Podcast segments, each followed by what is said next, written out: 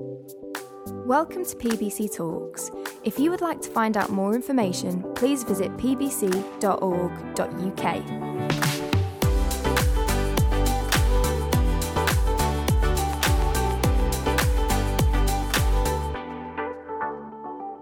How's everyone doing? Yeah, feeling good for a Sunday morning? How many watched the rugby yesterday? Yes, nice. I'm actually ashamed to say that I overslept, which is terrible. So I got the last 15 minutes on my phone in bed and was like, what? We're winning? Amazing. Um, so my name is Ellie. For those of you who don't know me, I have been, hi Rob, I have been coming to um, PBC for a really long time. Um, since I was born, my parents are members here. Um, so it is a real privilege to be asked to speak this morning. So, we're continuing in our series of imitating Jesus. Um, and I don't know about you, but I've really enjoyed this series. I've really enjoyed looking at different aspects of Jesus' character as we seek to imitate him. So, this morning, we're looking at imitating driven Jesus.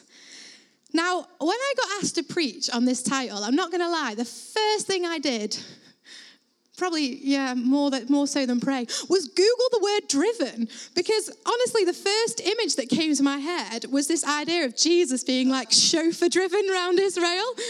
And i was like well that may be a novel approach to this talk but probably an incorrect one. So i thought it was a good place to start.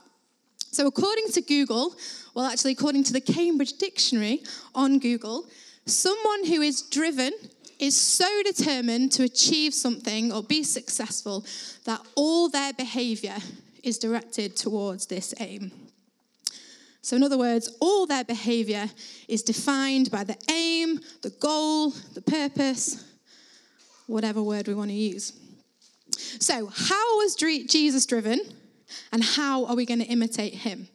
So, this morning, I want to suggest that Jesus radically pursued his calling. He kept going and he didn't do it by himself. So, to imitate him, therefore, we need to do three things. We need to imitate a radical pursuit of calling. We need to imitate perseverance and we need to imitate rest. So, I think it's fair to say that Jesus was a man on a mission. He was driven by his calling, his purpose, his destiny, whatever word you want to use to describe it, and he radically pursued it. It defined his everyday waking and sleeping. All his behavior was directed towards it. So, what is our calling? We've got to answer this first if we want to radically pursue it. Just a simple question for you all this morning then. What is the purpose of our life? Easy, right? You were all expecting a two hour sermon, yeah? You were all strapped in for that. I mean, Will did tell me 25 minutes, but when have I ever listened to him anyway? Um, so, what is our calling? Well, let's start by considering Jesus, the one we seek to imitate. So, have you heard of mission statements? So these are things that often organizations or charities have to define the program they choose to operate. It defines the behavior of the organization, if you like. So, for example, I work for a charity called Hope for Justice, and our mission statement is this. So, we exist to bring an end to modern slavery by preventing exploitation, rescuing victims, restoring lives, and reforming society. Or another example, so Compassion, quite a big charity, our mission is to release children from poverty in Jesus' name. So these statements for these organizations act as a reference for their decision making. So, will this new program, this new initiative, this new idea, is that going to fulfill our desired mission? So, let's take compassion for an example. Is compassion going to fund a campaign in favor of lower paid jobs? No. It's going to be counterproductive, in fact, to its mission. But equally, though, is compassion going to fund a new homeless shelter focused on single adults with addictions? Also, no. It's not a bad thing, but it's not the mission. So these statements are created to avoid what's known as mission drift, this operating outside of your purpose. So then, okay, well, what if Jesus had a mission statement? What would that look like? Well, in Luke 19:10, Jesus reveals his mission for us. He says, "For the Son of Man came to seek and save those who are lost." This was the basis of everything that he did. All his behavior was directed towards this goal. And in John 6 38, we read as well, For I have come down from heaven to do the will of God who sent me, not to do my own will. He is directed by God in all things. His calling is to follow God's will and fulfill his mission to save the lost. Now, last week we were looking with Reuben at interrupted Jesus and how he engaged with people, how he encountered them. And this got me thinking I think with each encounter, Jesus considered does this help fulfill my mission and do my Father's will? Yes, do it. No, move on. So back to us then. What are we driven by? Do we know our calling, our purpose? Does this shape our life? Does it define our everyday encounters? Well, this morning I'd like to suggest that the answer to the big questions about our calling and our purpose is, in fact, fairly simple. Because as disciples of Jesus, we are called to continue his mission. We are called to imitate Jesus by radically pursuing this calling he has given us. So, if you're anything like me, then I think we can be easily distracted. I know I can, by asking God to reveal a particular calling for our lives. So I quite regularly have somewhat of an existential crisis considering what am I doing with my life? It's a regular question in Ellie Russell's head. Um, but actually, I think God has really been challenging me on this recently because it's too self centered of, of an approach. You know, what am I doing with my life? Because I think part of the problem is we can use this word calling to describe so many things, and sometimes we can confuse it with asking God, you know, what should our career be, or where should we live? And don't get me wrong, I, I do think God can and does give people specific directions and put specific callings on people's lives. You know, an obvious one would be a calling into ministry. But at the same time, we have to remember that as disciples of Jesus, we have a fundamental, underlying everything mission and purpose. For too long, I have asked God to reveal my future whilst completely ignoring where He's put me in the present. I'm praying for him to use me. I'm saying, God, use me, but I'm thinking about the next big steps. So when he isn't revealing my future to me in a nice, neat package that I can unwrap, then I behave like he hasn't placed this higher calling on my life.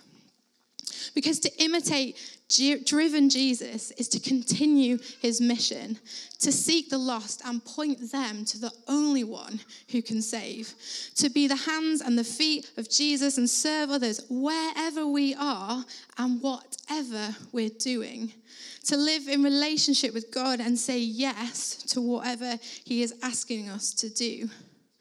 So, our daily decision making, our daily encounters, they should be directed towards the mission.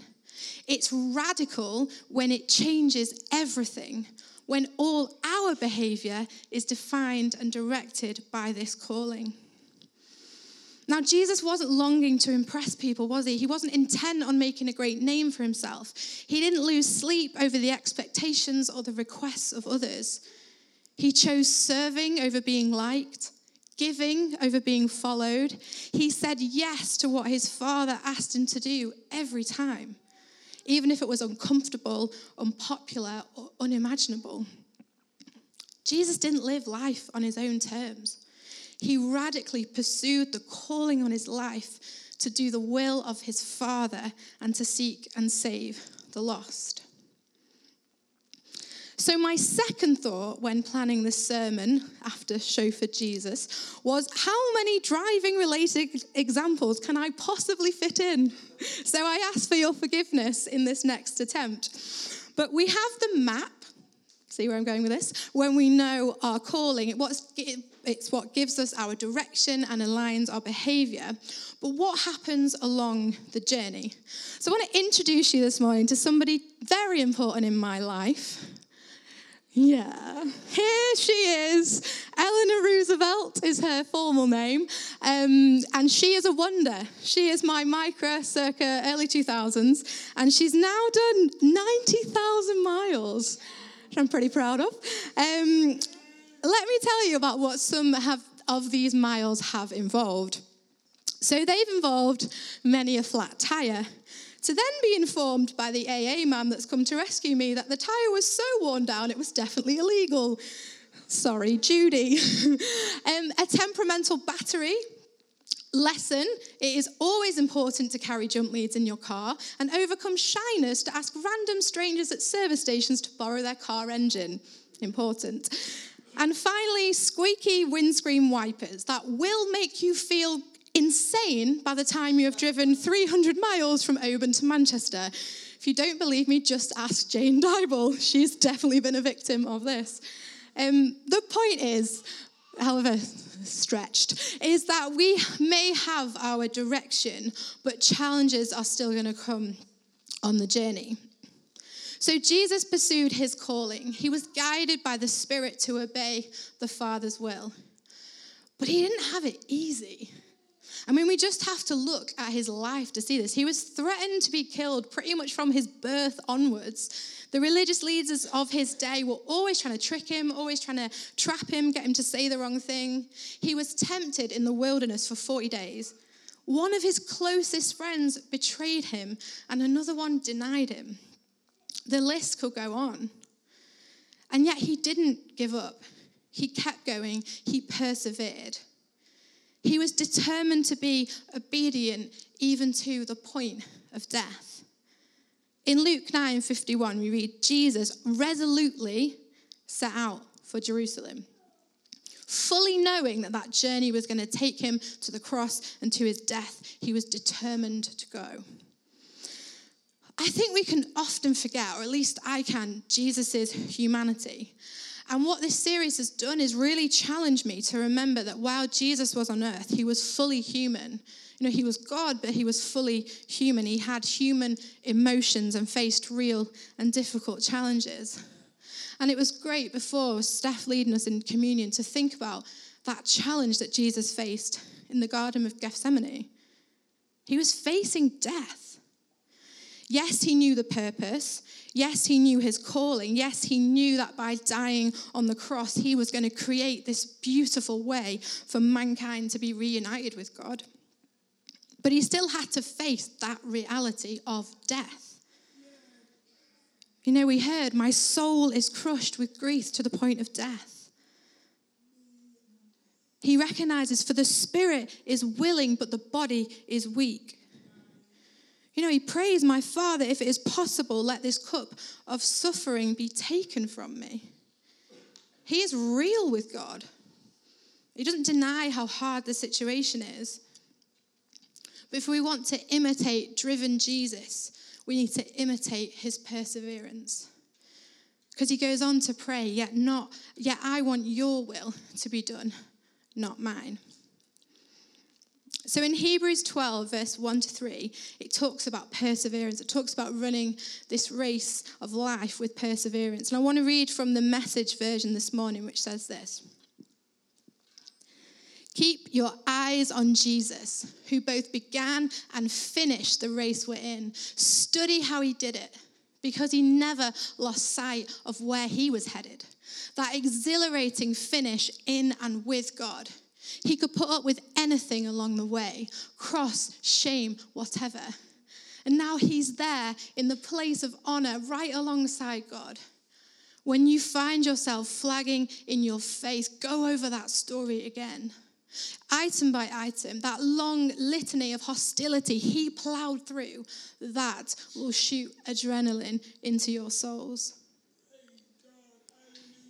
Indeed.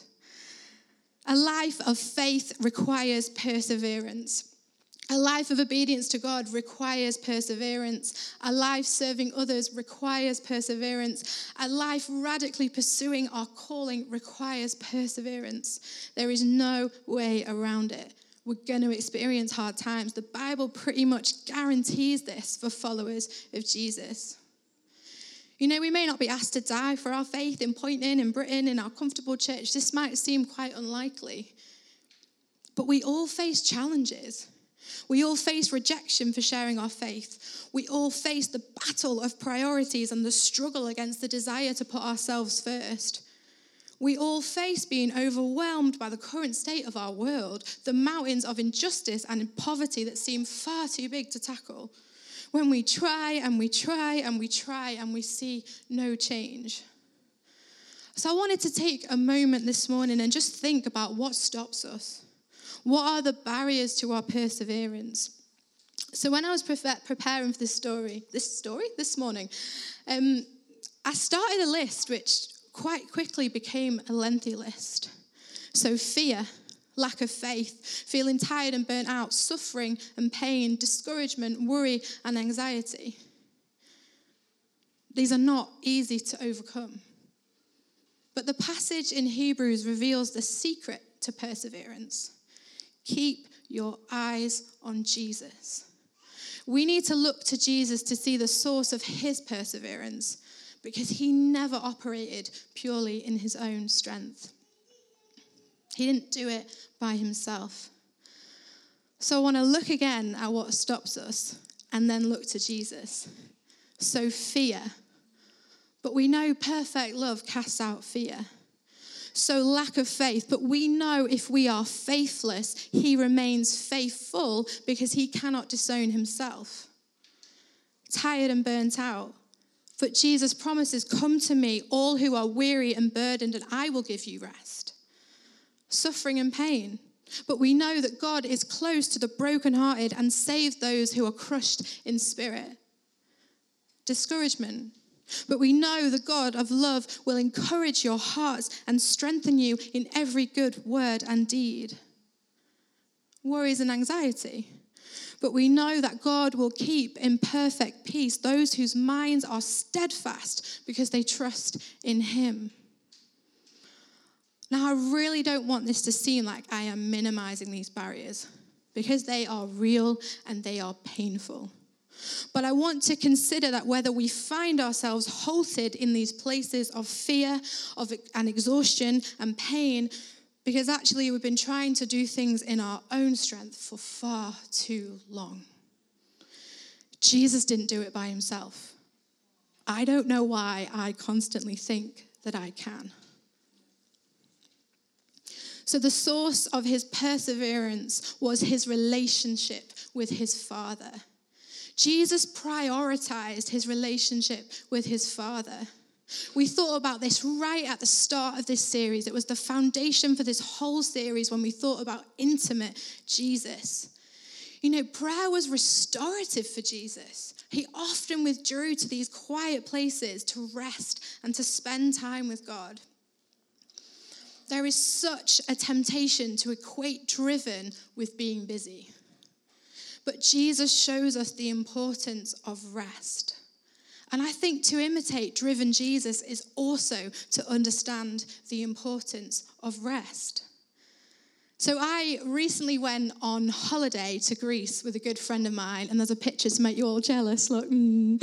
and it was um, it was delightful. It really was. I honestly did nothing for seven days. I lay by the beach or by the pool, and I shut off from the rest of the world. I didn't really use my phone. I didn't think about work. I didn't think about church. I didn't think about planning the 18 to 30s weekend away. I didn't even really think about my friends or my family. I was just there. I actually read seven books in seven days, which shows you how little I did. Um, it was complete and utter physical rest. So I came back to the UK, going back to work, and I was like, you know, this rest is going to take me at least all the way through till Christmas now. That was my expectation.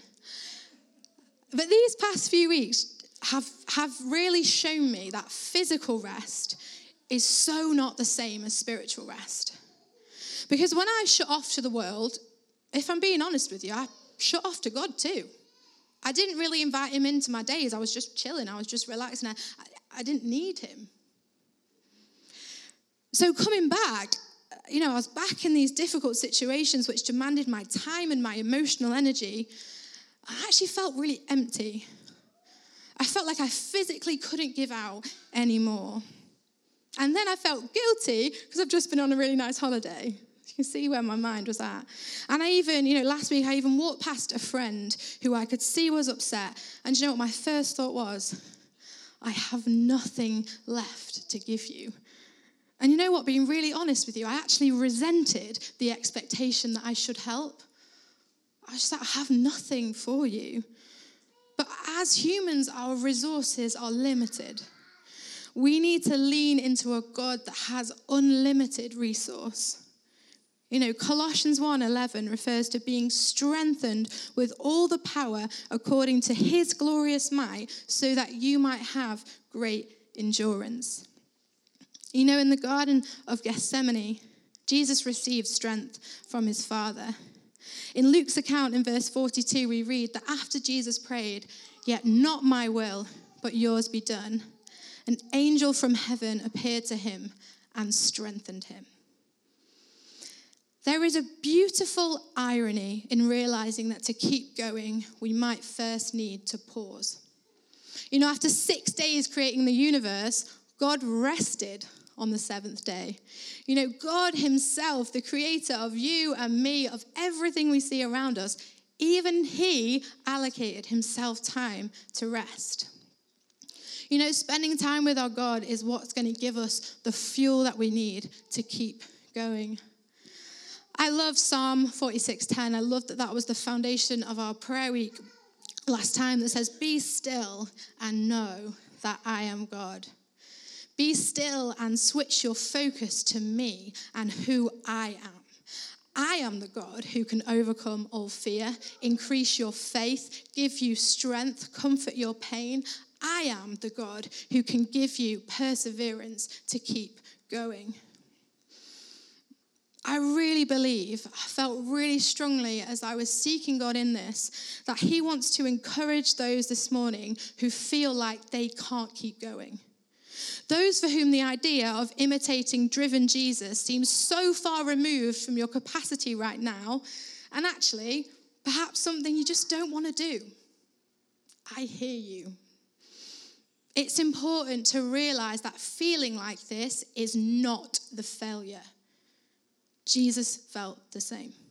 In these moments, we imitate him by falling on our knees, crying out in prayer, asking him for strength, and choosing we will only go again in his strength and his power. Hallelujah. When our souls are weary and we are too tired to go again, we need to keep our eyes on Jesus. He will give us the strength for perseverance. And He will also fill our hearts with His love and re inspire us for His mission.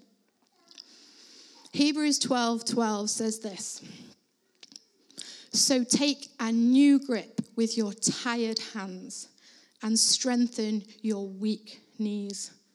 We don't have to go again from a position of strength, but from our position of weakness. To imitate driven Jesus is to rest in him, rely on him for the source of our perseverance. It's to persevere then in his strength and power and radically pursue our calling every day. I'm just going to pray for us. If the band want to come up. Father, thank you that you sent your son, Jesus Thank you that you sent him to come to this earth to live and model the best way to live in relationship with you to live and model his mission that we are called to continue in, to live and model a relationship so close to you, Abba Father, that all of his perseverance and strength and daily encouragement came from you. Father, thank you that you love us so much. Thank you that you meet us exactly where we are, where we are. And for some of us, we're in a place of weakness, but thank you that your power is made perfect in that weakness. And I just pray this morning as we spend some time in worship that we will just kneel before you, we will cry out to you, and we will ask your spirit to come and renew our strength and say, Come on, child, let's keep going, let's do this together. Amen.